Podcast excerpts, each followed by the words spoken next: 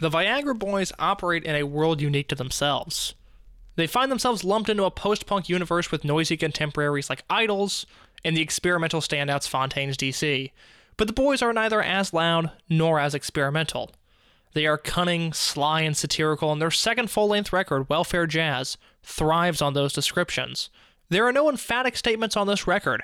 Everything sounds as if it were penned with a question mark instead of a period. And it is those questions that make us look inward and think about the context and the substance of one of the most thought provoking records of 2021. Welfare Jazz is a subversive look at political commentary without making heavy handed statements. And for that, it is an art school album.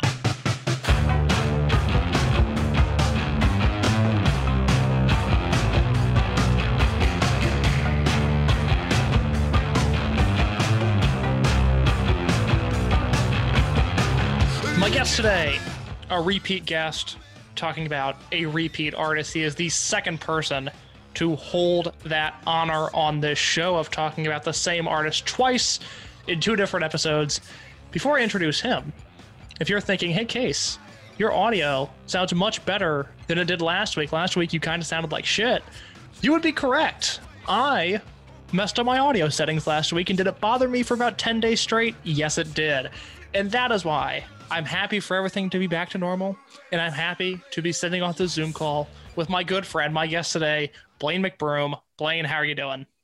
I'm doing well, Case. Really excited to be here. Um, honored to be returning. Excited to have the opportunity to talk about an artist um, right after they've put out a new project, um, and to be revisiting this same artist is uh, it's special to me. It's special. I hope to you. I think it's I think it's special for the show. I, I agree, Blaine.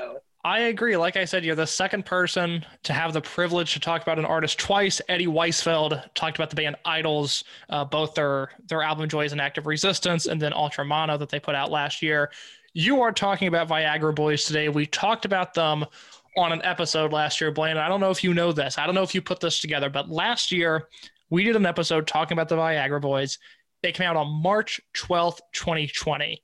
This episode that we're recording now will be released on March 11th, 2020. One year ago, Blaine, we sat down and talked about that. How does that make you feel? I, I'm that's I'm beaming right now. I'm beaming. Um, so we talked about that. We, we we talked about that episode. On that episode, we talked about how earlier that day you had had meat for the first time in a very long time. You ate meat as an act of, dare I say, performance art. Uh, I'm curious. Uh, uh, first of all, for people that may have missed that episode, explain exactly what you were doing by, uh, again, eating meat essentially as performance art, and give me the meat report over the past year if you've consumed any in the last 365 days. Sure. Well, I can say confidently I have had no meat in the past 365 days. Um, but a little over a year ago, I did eat a rotisserie chicken in the name of uh, performance art. It was an assignment. It was in the name of an assignment. Um, um, yes, I I've had no meat in the last year, um, and I did eat a chicken to uh, to prove a point about change and identity and um, change and identity. Change and identity. And it was a risk based assignment. You took a risk. We talk about change and identity. Blaine, I've been asking a lot of people lately, oh, what has changed for you in the past year? How are you holding up? But I have never had the exact demarcation point of exactly a year. I feel like when we sat down to record that episode, we recorded it in my dorm room that I moved out of abruptly about two weeks later. We had just finished playing pickup basketball, which was the last time I did that. Mm. Over the past year, how have you been doing? How have you been holding up? How are you doing now? Yeah, um, that's a great question. Quarantine has was an abrupt change for all of us, and it um, totally changed the way that I behaved. Um, I was the kind of person that if I was stressed out or just like not doing well, my initial reaction and my instinct was always to surround myself with a group of people. I was like, I'm not doing well. I don't want to think about it. I just want to be around my friends. Um, and it was not the best defense mechanism. I mean, it was like, it was like um, I was procrastinating on like being in a relationship with myself um, and navigating my ups and downs on my own. And um, this forced isolation has really allowed me to engage with um, that response and um, for better or worse i am like more comfortable handling my bad days alone um, with like journaling and and uh, productive self care. So um, I've learned a lot about myself in a year, and I have um, taken like a good look at my behaviors and my habits, and uh, yeah, I'm doing well. I feel like I'm pretty stuck in in the routine right now in terms of like class and work and trying to balance that with taking care of myself. But, um, you know, as mundane as things have kind of become in quarantine, like I keep myself pretty well entertained and, you know, I'm, I'm really balancing like me time and work time. I think that's great, Blaine. I think that's a very good way of looking at things. I think you took proper inventory of yourself and found a way to improve upon it. I am certainly feeling the mundane aspect of things. It's a little bit different because I'm still kind of in a new location. I was in Lincoln Park over the weekend, though. I was going to the bookstore, relax. Uh, I wasn't going crazy. Uh, and I got off the train, Fullerton Red Line, you know it well. And I was like, holy shit, I took the same path. I walked the same four mile route almost every single day, weather permitting, from August to December, every single day, and then dropped it, you know, when I moved. And it just like it hit me. It's like, oh my God, I'm gonna look back at that time period. It's like that was kind of dark. That was just the literally the same thing every single day. And I'm sort of falling into patterns here. But now, as we record this on March 7th of 2021, uh, the the vaccine news is tremendous, uh, and I, I feel like uh, I, I, we're almost underrating just how good some of the information that's coming out is. I see a light at the end of the tunnel. At the end of the tunnel, I'm starting to think like, hey, like I'll be seeing people relatively soon in my life. Like this is exciting. So it's it's certainly a light at the end of the tunnel. And I want to talk about change and identity for just a second. I like asking you this question because I feel like if I asked you this every six months, you would always give me a different answer. And that's not a dig at all. I, I, I like that about you because I think you're constantly evolving. We just talked about the year we've had. Uh, Blaine, if you could even dare to think about a year in the future, what do you think that looks like for you? And I ask you this because prior to COVID, you were uh, someone I always looked at as someone that was doing a lot of stuff, making a lot of things, pumping out, dare I say, content and over the past year, we haven't exactly had a ton of chances to do that. I'm curious if you lost that spark and maybe your interest drifted elsewhere. What are you hoping to do within the next year, assuming by, say, May or June, we can live our lives somewhat normally? It's a great question. I am definitely. Um, I mean, I'm I'm really anticipate I, don't know what to expect. I don't know what to anticipate. I don't know how i will i don't know how i will engage with the real world again you know? Like i don't know if i'm going to want to kind of maintain the lifestyle that i've been living even as the world like starts to reopen. I mean, that's certainly where I'm at now. Like, I do not go to restaurants. I do not. I'm not. Yeah. You don't uh, go to restaurants, but if you want updates on deliveries, Blaine McBroom's Twitter full of DoorDash banter. Thank you.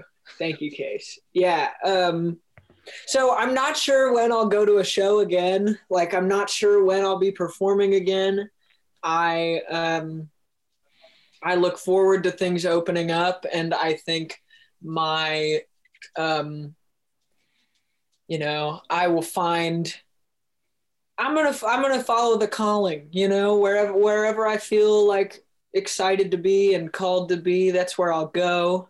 Um, but I think it's definitely going to be gradual. Like, um, I I will not be the first person to be doing improv again. That's for sure. uh, I'll take my sweet time, and I think that's good for me to like take time and assess things before jumping in. That's probably a change that I've made in the last year. So that's good. That's good. I'm, I'm going to ask you a question. You don't have to answer it honestly, because I don't know what your truthful answer to this is. But let's take a look at March 11th, 2022. Is Blaine McBroom living in Chicago? That's the hope. Um, like I said, you know, we'll see how things open. I know for sure, like, I want to see it. You know, I yeah. want to see the theaters recover. I want to see that there are improv shows again. I'll probably know who's in them, and I want to see that group. You know, like, um, so yeah, I'm hoping to be in Chicago for a while. Um, I, I, uh, I have like some interest in LA, but uh, I don't. I don't want to. I don't want to play life on double speed. You know. I'm comfortable here in Chicago. I'll do what I want here, and when I've when I've squeezed that uh, lemon for all the lemonade I can make, I'll move to California or something. Um, but I'll be in Chicago for a minute.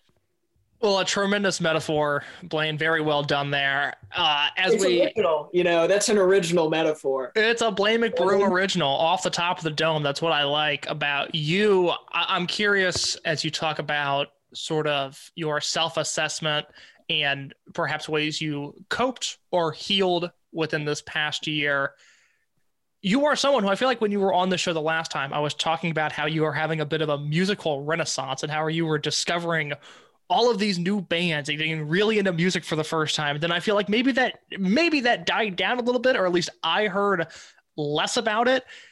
Over the past few months though, a lot a lot of texts from Blaine asking me about bands, asking me to check out this song. Has music yeah. acted as any sort of therapeutic measure now that you can't eh, necessarily surround yourself with people at all times. It's a great way to put it, and um, yeah, I can't say you're wrong. I mean, I it's like it's certainly something to look forward to every week. With so much time alone, you know, I've always I always have my headphones to keep me company, and it always gives me something to think about that isn't whatever my stupid, anxious little head is spiraling around already. So it gives me something to focus on. I, I am having a, a revisit to my musical renaissance exploration of what's out. I had someone ask me recently, what kind of music do you listen to? And Ooh, a I, loaded question when you ask one Blaine McBroom. It, is a loaded question, and I felt like such a douchebag with that answer. I felt like the worst kind of person because I was, and to be honest, like I've been thinking about this question because I knew it was something that we would be talking about today, um, and I've realized that I listen to music the way people read the newspaper. Please explain you read today's newspaper, and when you've read it, it goes on a stack, and then the next day you read the news, the new newspaper. Um, so I don't have like, oh, these are old albums that came out a long time ago that are really significant to me. Like, I didn't have that in my youth, so I don't have that now. And so now every week, every Friday when the albums drop, I listen to a couple podcasts and I go through a couple playlists of what's new today. I take songs that catch my ear and I put them on a I put the album on a separate playlist and then I'll listen all the way through those albums. It is a wide range of music.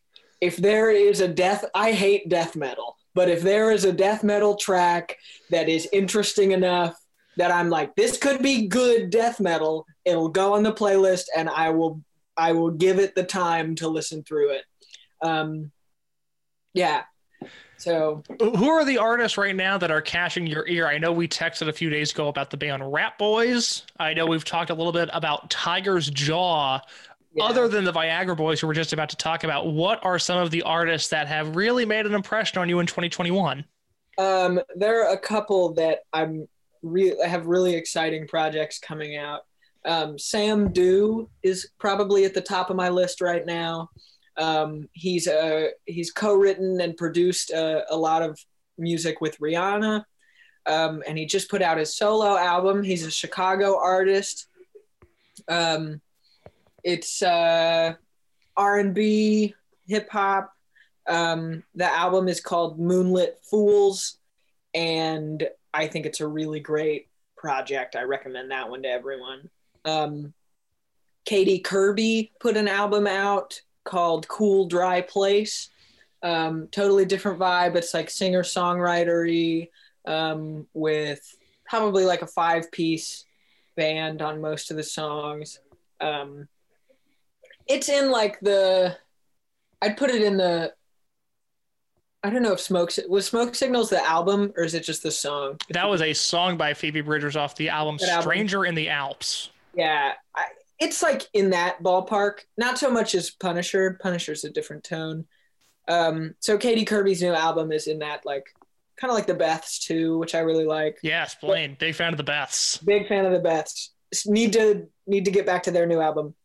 Uh, Goat Girl. If you haven't already listened to the new Goat Girl album, you should check that out. It's good um, uh, new EP. This is the last one I'll mention, but there's a new EP um, from Simon Spine. They're a new band to me, but I think it's a really great EP. Yeah, well, Blaine, all I have to say to that is on March 16th, the band Fiddlehead is putting out a new single, and we will be in touch because I will want your thoughts on that. But we are here today to talk about the band Viagra Boys. We are talking about their album Welfare Jazz which came out on January 8th, 2021. It is 13 songs, clocking in at 40 minutes.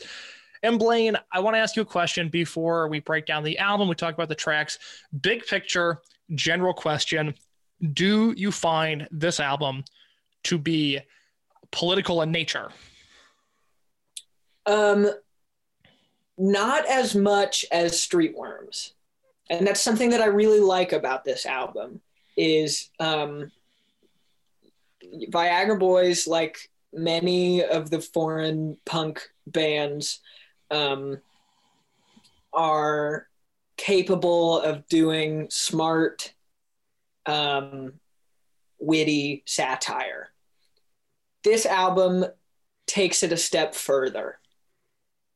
It is not a general um, critique through a satirical lens it is like a it is a case study on one character.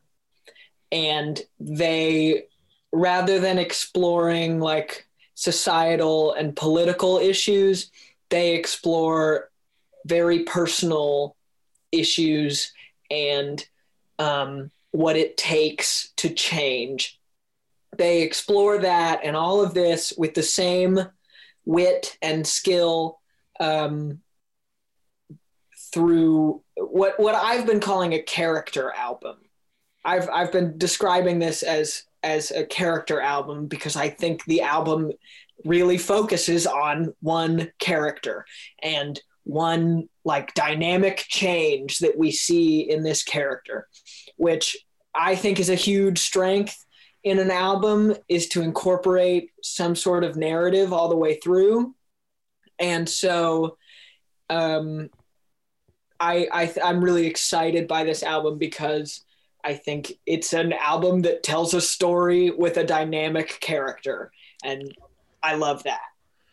It's a very interesting way of looking at this record. I had not necessarily put all of that together. Now, a lot of that is just going to be this band. I think they are incredibly talented at what they do. What they do goes over my head, though. It's uh, just knowing you as well as I know you, I listened to this album. It's like, yeah, of course Blaine likes this. Like this, of, of course, this makes total sense. Uh, it was at times a little harder to grasp for me. And I do think I, I lean more towards uh, this perhaps being a political statement, even if it's coded an irony as being uh, political in nature. And I, in the Pitchfork review says that, and I, I, echoed a lot of the thoughts that were written there as well. But I talked on the show a few months ago. I talked with Jonathan Hernandez, who is the singer for the band that Timeshares, great punk band, and we were talking about how punk music and the Viagra Boys. You know, maybe sonically don't share a ton with them, but I think there's a similar ethos there. You can put them into some sort of punk subgenre, whatever it may be. Uh, we were talking about just in punk music how over the past four years with the Trump administration, it was so just over the top and so absurd. We don't know if there was really any good uh, protest or political music out there simply because like you just you, like what are you going to do like you just, yeah. he was the he was the parody and i feel like this album did it in a in a successful way and i want to get your perspective i i gave the comedic side of things, and I was talking to John Hernandez, he was talking about the music side of things. You are a better comedian than I am, so I will I will ask you quickly you know, doing any sort of political commentary over the past four years, did you find it to be an uphill battle just because of the stuff that you were trying to uh, satirize in a way? Something that I have found in my own art making process and something that I've come to learn and believe about art in general is you can make really small points exploring really big issues, or you can make really big points exploring small issues.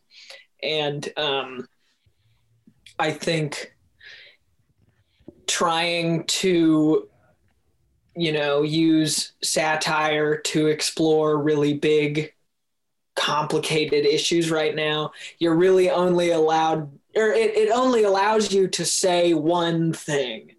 I can make clear that I feel this way about this issue. And it's kind of limiting. It's also it's not it's not that it's not admirable, but it's like you're you're probably telling something to your audience that they already knew about you. Like, oh, this comedian has this opinion on this issue, they probably didn't need to say anything about it. That was such that was the vaguest sentence I've ever said. you did, you you didn't name any names, you didn't name any topics, and thus nobody can be bothered by what you just said. They can only be upset at the lack of stuff you did there.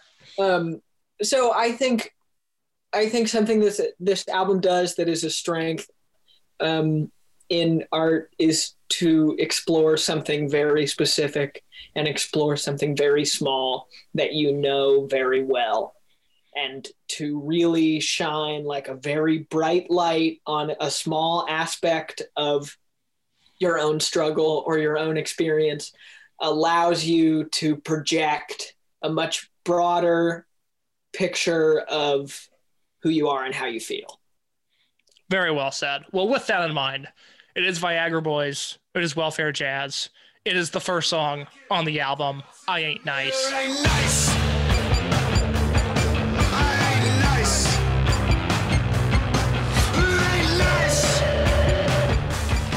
Blaine, I found to be a shockingly great song. Really? I, th- I think with a band like this, you know, when I go into this album, I am looking for one or two songs that really connect with me. And to me, that is a win because again, uh, this is a band, and we talked about this last time. I, I, would. I would throw an industrial label on them. I don't know if they would take offense to that, but they certainly fall into a bit noisier and a bit more experimentative than I typically prefer. So I want their songs that are straightforward, that are straight ahead. I think I Ain't Nice is the best song on the album uh, and it kicks things off with a bang. How do you feel about it? I um, I think it makes a lot of sense being at the top of of the album, um, and it makes sense that it can exist as a standalone track. I think one um, I mean, call it a strength or a weakness of the album. There are not a lot of individual tracks that make sense on their own. Um, How do you feel about the sequencing of this record? Would you have perhaps moved anything around, or do you think it works as one coherent piece? That's a great question. I think it. Uh, I think it kind of has to be in the order that it's in, um, for the the narrative to be clear. I also like there are there like uh Coldplay is the second track, um, and oh six shooter, Secret Canine Agent. There are a number of songs. Or there, sorry, there are a number of tracks on the album that are like a break from the narrative um, but they're not really even still like they don't quite stand alone they're instrumental or they're like about something completely it's just canine agent is about like something totally Yeah, it just doesn't. It doesn't fit in uh, with the Right. themes of the album, with the sound of the album. It's a song completely unto itself. So in terms of the arrangement of the tracks, I think they are they were pretty intentional about giving you a break at certain moments from this overall story. Um, going back to Ain't Nice, this is the exposition to the narrative. This is the introduction of the character. This is the introduction to the persona that Sebastian Murphy has on this album. Um, a persona needs exaggeration and clear character depiction for the audience to hold on to it. We need an understanding of the status quo. And so we need to get a good idea of who this guy is that the album is about. And that's why the title is Ain't Nice. This guy ain't nice. He's a not nice guy. That's his thing. Um, and and something else is this guy is weird. He's not because he is like this i'm kind of cool i'm not nice i'm an asshole. Like he has that attitude. But the things that he's saying i have a collection of vintage calculators. If you don't like it babe i'll see you later. I'm not nice. Like he is weird and eclectic and not as cool as he thinks he is. This um, this caricature, this persona is so exaggerated so that we know what kind of asshole we're dealing with. And I think he makes it really clear and I think he does it really well. This is a brief aside because I know somebody that you live with is a big fan of this band. What is your familiarity familiarity with the band The Talking Heads? Um, n- I mean, I don't understand them as well as Caleb. I uh, I love their. I love all the hits. I love everything that I hear now from them. I like their musical style. They're obviously innovative, and there was a whole battle of like, what is this new genre when they went toe to toe with Black Flag? Am I Mm, no, No. I wouldn't. I wouldn't say. what, were, what were the two at the time that it was like your talking heads or your what was the other attitude of punk music I they explore they get really into this in the movie 20th century women which i recommend to everyone Well, okay, that okay, that makes your Black Flag uh, statement much clearer. I guess it, the, the the Black Flag Talking Heads rivalry is very much played up in 20th Century Women, which is one of my favorite movies of all time, and it, I believe it is still on Netflix. I would highly recommend it if you haven't seen it. I, yes, okay, I see where Watch you're coming your from now. parents watch that movie with your mom Don't watch that movie with your parents. Watch that movie alone. Uh, but it was like we disagree we disagree. We disagree. And hey, that's what makes this country great. You and I can sit on Uh, opposite sides of the table. i don't like where you took this you should have said that's what makes the podcast great and our friendship so strong all right Uh, where were you black flag Well, yeah, Talking Talking Heads. Heads are like this art punk band that like I would consider like preppy kids and yuppies to listen to. And Black Flag was the prototype of a hardcore band and they were actually fucking real and they actually had something to say. Whereas I think Talking Heads are primarily talking about a bunch of gobbledygook, a bunch of nonsense. I've never really that. understood them. they're they're they're their da da do bop boo weep. Um, There's always just is- too much going on. a- it is a a whole avenue of satire. Is stupid, stupid gobbledygook. Well, I asked I asked you because I, I figure at some point in your life, Talking Heads will click with you, and you will suddenly become a massive, massive Talking Heads fan on the same level that you are a Viagra Boys fan. We go to there's these little David Byrne, and I Yes. saw what was um what was the name of the HBO special? I did not watch it because it involved David Byrne, so I do not know. Okay, well, I had my own issues with it, but we don't need to get into it. There's these little vignettes on this album. One of them is Coldplay. Uh, Blaine, I, do you have anything you need to say here? Because I do not. I could move on unless you really have something to say. I said it's like a title card, follows the cold open. I think Ain't Nice is the cold open. And then, like I said, there are breaks in this album. And Coldplay, to me, is one of those breaks.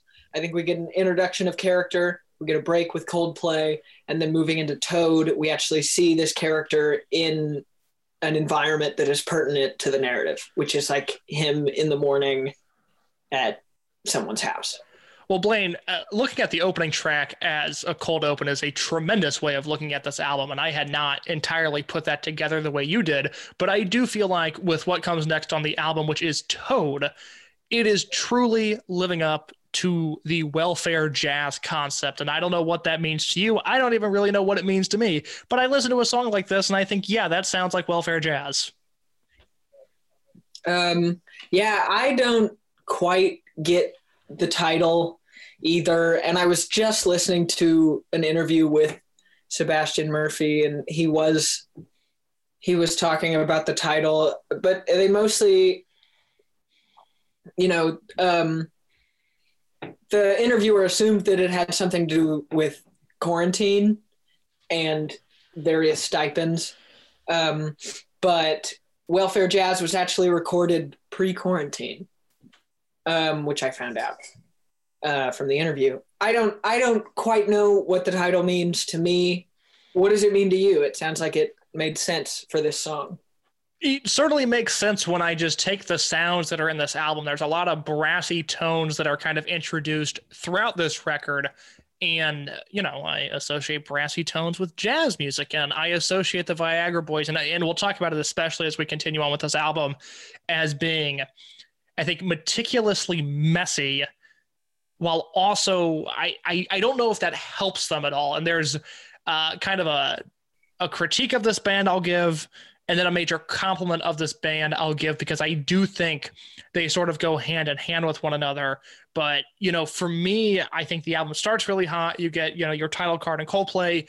Uh, Toad was the first song I had an issue with, and it continues into into the sun mm-hmm. where I found the mix of this record to be a little off putting. I don't think the drums sound great. I think the purposefully distorted vocals, these vocals that are peeking out through their speakers, I, it wasn't it wasn't enjoyable. It sounded messy, it sounded disjointed. And obviously a band of this stature, it's done purposefully, Yeah. but it didn't resonate with me. How do you feel about that?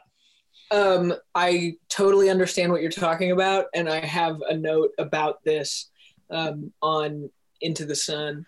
Um, Into the Sun is the first track where the vocals take a heavy back seat to what I called the rhythm of reality. Ooh. Um, so I think on Ain't Nice and Toad, we'll get to this old dog in a second. um, I think on Ain't Nice and Toad, um, Sebastian is very like the lyrics are very prevalent. His tone is very prevalent at the front of the mix because these are his self-centered songs.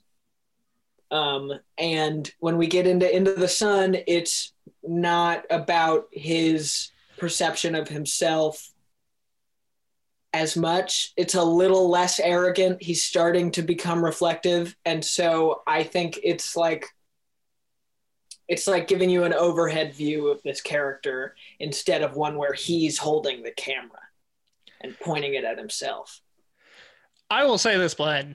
You are doing a tremendous job of giving me things that I had not thought about with this record. Uh, very well said. You mentioned that you had something to say on this old dog, which which comes a little bit before Into the Sun. It's another one of the vignettes on this album, which just I I have no thoughts on them. I did not pay them really any mind at all, but it sounds like you did. Yeah, I did. I I there's like there's something I have I was listening to this album a lot this week and there were days where I was like, am I really about to get on record and defend this album that is very provocative, like intentionally controversial? There are things about when I first heard it, and like I said, this is an album that you should listen to top to bottom because it's about a piece of shit becoming a a de- somewhat decent person and it's about this internal change so when I first heard it, I was really like confused and almost disappointed and frustrated at the Viagra Boys that they would put out something like Toad that's so like misogynistic. And I was just like, what is the point of what they're saying? Because I know that they're smart. So where's the payoff in this um, in this exaggerated persona. There are things about this album that I have a hard time defending. Um, and one of them is something that uh, Pitchfork really laid into in their review of the album, and that's like the the impression on this old dog is uh, Pitchfork said racially loaded, which I see what they're doing. I see the trope that um, that the song kind of plays on. And I don't like that. I think where it fits in the narrative, the song's point, it's kind of an inciting incident. It's like kind of a an oracle or a spiritual, like otherworldly figure. It's almost like puts a curse or some sort of conviction on the character. Um, something about this the the um, the percussion in this it's like tribal. Mm, okay, yeah, I can I can um, see. It. Okay, I follow now. Yeah, um, so I think it's like an oracle character um, who kind of comes in and you know we've just been introduced to this shitty character, and I think the oracle is kind of like this character is about to go through something. I understand what you're saying. I think I fall, or I know I fall on the side of art has no responsibility to be morally correct if it is presented as if bad things are presented as being bad i see no i see no fault in that and i and i think that is shifting a little bit i i know just from my job and uh, you know just observing art as it is the the the panic button is right there on a lot of people. And they really i, I just I, have been very intrigued because I, I have had the thesis since 2016 when you know culture spiked and everybody was really on edge for four years. It's like yeah everybody take a deep breath because assume you know assuming what happened happened which is four years later we were able to kind of restart you know I think everybody's going to relax a little bit, and I think you're going to start seeing boundaries be pushed more. And you talking about the Trump administration? I am. Okay, sorry, I was just. I, you know, there's a, there's a lot that happened in 2016, and I want to make sure that you're. I was not talking about the death of David Bowie. I was talking about the Trump administration. Uh, but no, I just, I, you know, everybody was really on edge for four years, and rightfully so. I think as time will go on, we'll start to see some people take some deep breaths. We'll start to have not artistic leeway because I don't think anybody was uh, handcuffed and unable to do what they were going to do. But I do think people were very, very quick to push back whenever stuff made them uncomfortable. And I think as we go throughout, you know, hopefully the next year, uh, assuming live events come back in some capacity as we go forward, I think people will be much more relaxed again uh, because I see the story that the Viagra Boys are trying to tell. I see where Pitchfork pushed back on it. I see where it made you uncomfortable. And I was sitting here going like, I'm going to let this play out. I, I'm not bothered by the way it's presented, but that's that's also uh, just me. Is there anything you have to say on that before we talk about this back half of the record? Um, I don't think so. I I I would say that um, effective satire um, requires discomfort. Um, if if it's not making you uncomfortable, then it's probably not doing its job. Now, just because it makes you uncomfortable does not mean it's good. If, if it doesn't do its job, then it means it's bad. And the more uncomfortable you are, the bigger a risk they're taking. And, you know, taking risks is part of making art. It's a big part of what makes strong art is what was the risk and how do you justify it? And it's that justification that's really like, do you earn the risks that you're taking with what you're trying to say? And I think that's um, going back to what we were saying earlier. That's why it's so important to um, focus on issues that are specific and personal to you, um, rather than trying to write about broad, um, colossal challenges.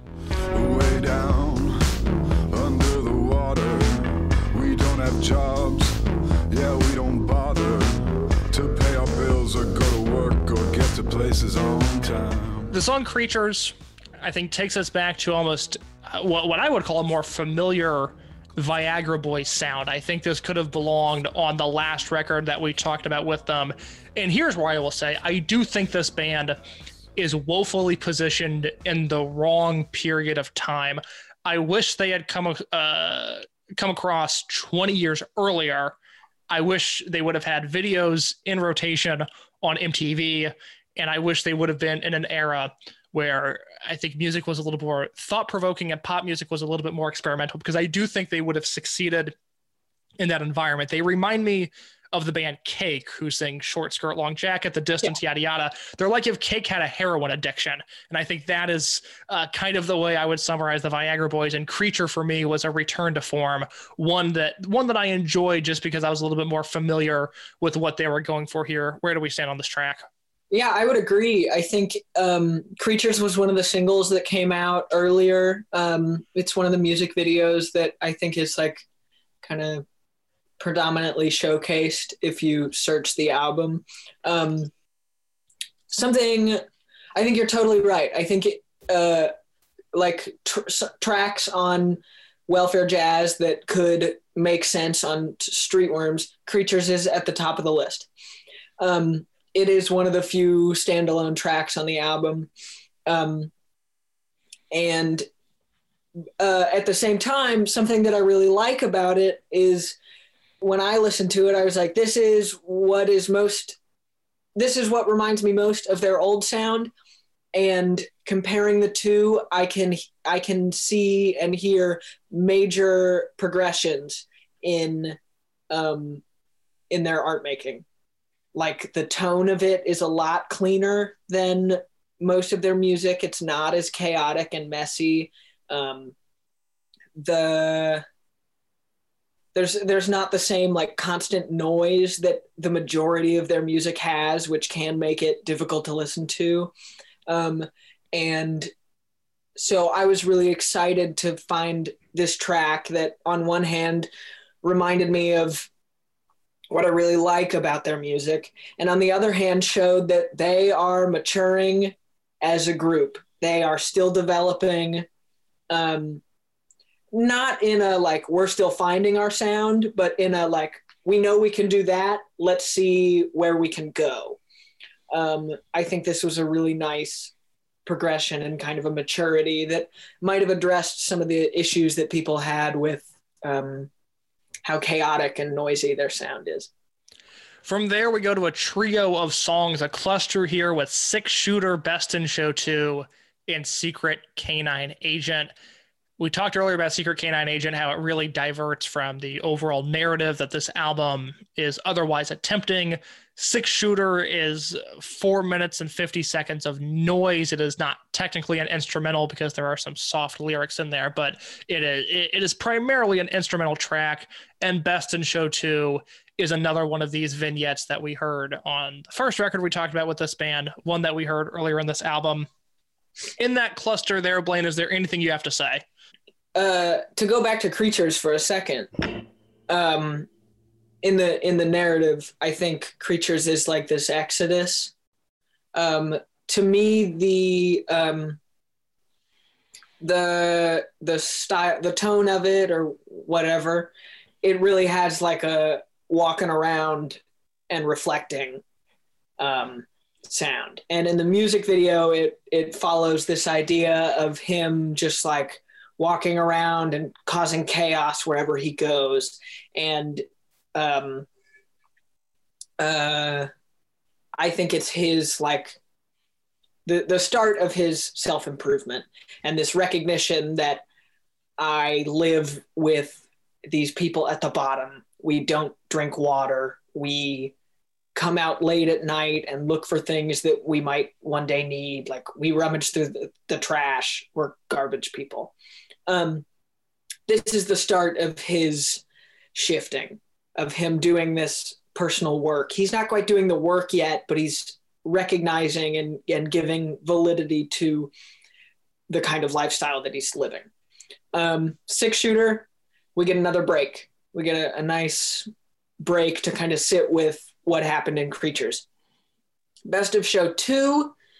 Um, I said sometimes we love our messy. Um, he is he's recognizing that he's living a shitty life. Um, it's not as well articulated as a song. It's still it's like him coming to grips with this. Um, oh, uh, so he's speaking th- through this exaggerated persona about like his dog, um, which is where Best in Show One came from. And Best in Show One was like this more societal anti-elite critique. Best in Show Two is more about him as an individual. Um, I think it puts a little more distance in the work. It separates the, it's like the character looking at himself through this lens. Um, and he wrote like, he can kick and scream and cry if he wants to. He's unique, he's individual, but ultimately he is alone. And that's something that this album, this is a real turning point um, he's recognizing like yes he's unique and he's an individual but he doesn't drink water he kicks and screams and pitches a fit and he's lonely like this is not sustainable this this persona this person this asshole it's it's really not good it's not good for me um and i think you know the distortion and the weird voice and all of that is more distance. Yeah, no, I, I would I would totally agree with that. Then that takes us to Secret Canine Unit, Secret, Secret Canine Agent, yes, which I which I feel yeah. like we we touched on. But by all means, said, whatever else you have to say. I said this is um, it's a I think Best in Show is like what you'd get right before intermission. It's like your low point.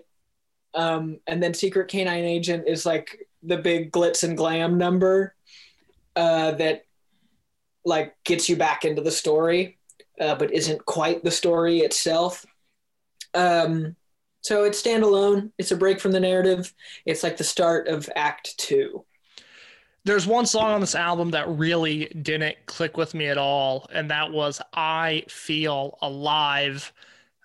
I would like to hear this band do a movie score. I think that would be super intriguing. But this song sounded like it would be the theme song to a Disney villain. I thought it was super corny. It did not mesh with me at all. Am I off base here? And if I am, please defend this song for me. Um, I, you're not wrong. I see where your opinion comes from, and it is because you're straight edge. um, because I feel I feel alive is a song about going 48 hours without drugs and being like, holy shit, sobriety has made me like a real person again. Um, which is something that case you're lucky enough to not fully understand. I don't get it. um, but when you're really hooked on something and you get a break from it, um, it's like really empowering. You feel alive. You're like, I thought I was so dependent on this vice, and I'm actually able to function without it and like it's it's like breaking that cycle makes you feel alive again. And um and so i get why you don't get it. Um it also it's like it's like uh too good too fast. You think oh i didn't do drugs for 48 hours. I'm good. I'm on top of it. This will never be a problem again. But you're really still a wreck like you haven't gotten it all together yet. Um it's like oh i did it. I did it right? I'm good. I'm good now. I'm good right? But you're not. Um uh i said improvement sucks but it's worth it. And i think that is what i feel alive is for this character. He's like i'm having a really hard time getting better but i'm trying to remind myself that i feel alive right now and that is better than feeling numb so We close out the record with three tracks, and Blaine, that was very well said. But we close out the record with three tracks. One of them being "Girls and Boys," which is not a cover of the Blur song that I talked about just a few weeks ago with Carson Bartholomew on the Blur Parklife episode. No, this is "Girls and Boys" by the Viagra Boys. I will say I don't have a ton of thoughts on this song. I thought it was uh, a pedestrian, perfectly acceptable Viagra Boys song. It had the sound that I would expect from them. I didn't dig too deep into it. I thought, yes, this is a song from a band I recognize. It's not bad, but it's not exactly what I'm jumping to. Yeah. It still has their chaos. It still has his well, it kind of uh it brings back his like chortling for one for one last time. Um he keeps saying uh this fucked up world keeps spinning round. Sometimes man, I feel so alone. And I think it's kind of in that same vein as I feel alive. It's like I have these troubles. I still have this like side of me that is an asshole. Um, but like I'm really coming to grips with where my issues are coming from and I'm trying to fix them. And then it, it has a little bit of that special Viagra boys, um, which is, you know, he's shouting like girls, boys, and then my favorite, shrimp. Blah, blah, blah, like they they um It's that quite- razzle dazzle. It is the Viagra Boys razzle dazzle. it's that special, unexpected. What the hell are they singing about? Razzle dazzle. It's very Talking Heads. Um, it's very Sebastian Murphy. I like it. It's good. We go from a song where we ask ourselves, what the hell are they singing about, to a song where listening to it for the first time, I thought, where did the Viagra Boys go? Who took their place? What is this? This Yeah. is such a drastic departure from anything I have heard from this band. It is to the country, which I will draw the immediate comparison of this song sounds almost identical to Spring Break 1899 by the band Murder by Death. It is a wild, dark departure. It is a crazy penultimate track to this album. I was stunned when I heard this. Her eyes are red, it looks like she's been up all night. I met her by the water, that's where she spends most her time. And I wish she knew she don't have to party to hang out. You know I do other things than rambling around. But I'm curious, as someone that is such a fan of this band, Blaine, what did this do for you? Because this is uh, not quite a, a country western song or a folk song, but it certainly has that influence to it. Yeah. Um, Sebastian Murphy loves, he did a lot of research in uh, country music for this album. Uh, and by that, I just mean he listened. you, you probably watched the Ken Burns documentary on country music too, and then he listened to some country music, and that certainly comes up with what closes out the album. But as for this song, your thoughts on it? Um, I think it is different than um, most of their music, but it, their their it's their music and like their influence is still on it. it's uh, it's really cinematic. This song, it's got this swelling saxophone. the The tone is really different, um, and it makes me think of like the sun coming up on a new day, and and I'm imagining Sebastian Murphy like out in the field with overalls. You know, they've like plucked him from the garage of punk world and put him in a barley field, and he's just like man, life is easier away from all this stress and pain.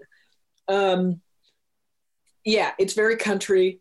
Um, Sebastian Murphy said in an interview that if he uh, did a solo album, it would be a country album, which I think is really cool. I would like to hear that. I would too.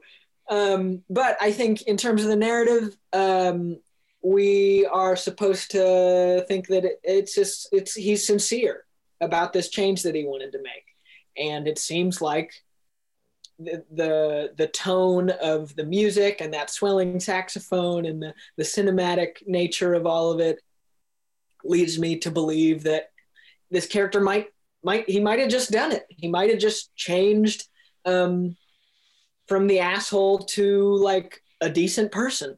And he's saying like i you know everything about um, everything in toad that he was saying like i don't want this kind of life I don't want things I don't want to settle down into the country where at the end of the album he's gone through the change and he's like I think I have these problems and what I need to do is settle down and like quit being an ass quit making trouble all the time. Um he says you know just live out on the country you me the dogs and no drugs to bring us down that's a huge change for this character to like you know in i feel alive he's like admitted that he's trying to do it without it and to the country some time has passed and he's like yeah drugs were really a big problem. That's a huge realization for this character. Um, and he's saying i want to live like normal people which is like a beautiful transformation coming from I ain't nice. You don't want to be around me. I don't want to help myself. Don't try to help me. And now he's saying, like, I've made poor choices. I should live calm. I should be normal. I should take a break and relax. It, that meant a lot to me um, listening to it. It's a really nice way to conclude what I feel is the narrative portion of this album. It is it is it is why in the beginning when things were a little rocky when they were certainly perhaps dipping into some some overtones that uh, could scare people i gave them the benefit of the doubt. I said let me see how this plays out. In the end it played out uh, very nicely. I think good prevailed over evil. And then that leads us to the final song on the album which is another uh, total departure. And this is a john prine cover. This is in spite of ourselves I'm curious before I get your thoughts on the song, uh, Blaine. What is your knowledge of John Prine? Um, I am the first John Prine album that I was introduced to was Tree of Forgiveness. Gotcha. Um, and a you know a beautiful album, a, a master work, um, and yeah, so that was my introduction. I was like, "Who's this sweet sweet old man, you know? And then, so it was exciting for me to learn more about John Prine and learn about, you know, how he started, which is crazy. He was like a busser at an open mic who just started like playing songs consistently. And people were like, Your music is amazing. Your songwriting is good. You know how to play guitar really well. And then you know, like listening to Tree of Forgiveness and it's just beautiful. I love John Prine. I'm uh, I'm so sad that he's died, um, but I think, um, uh, oh, that "When I Get to Heaven" song is beautiful. I listened to it the morning that I heard he had passed away. I was like, this guy's gonna drink a cocktail uh, vodka and ginger ale. He's gonna smoke a cigarette that's nine miles long. I I love John Prine. Um, I will say this: I have no thoughts on this cover. I love that they did it. I didn't. I don't feel like uh, critically analyzing a cover of someone that had just recently passed away. So it was, you know, it was Yeah. fine for what it was. I will tell you this, Blaine. John Prine's first album, self-titled, the song "Your Flag Decal Won't Get You into Heaven Anymore." That is the song you need to listen to coming out of this. That is your homework assignment. Again, Fiddlehead's going to put out a single in a week. I'll text you that. Your I Flag Decal won't get you Break. into uh, yes, Spring Break 1899 by Murder by Death and John Prine, Your Flag Decal Won't Get You Into Heaven Anymore. Those are the songs you should take away from this podcast. Blaine, we have successfully reviewed, broken down. You have done such a brilliant job of breaking down welfare jazz, if I say so myself. I am curious from you, my final question as we put a bow on this episode, this album that received a 7.2 from Pitchfork, among others. It's a band that you care about. It's a band you have an emotional connection to. Think about that. Concoct a conclusion, a conclusion in your brain. Who needs to hear this album and why? Hmm, that's a great question. Uh, I think, I think anybody who is living the ain't nice life needs to listen to this album.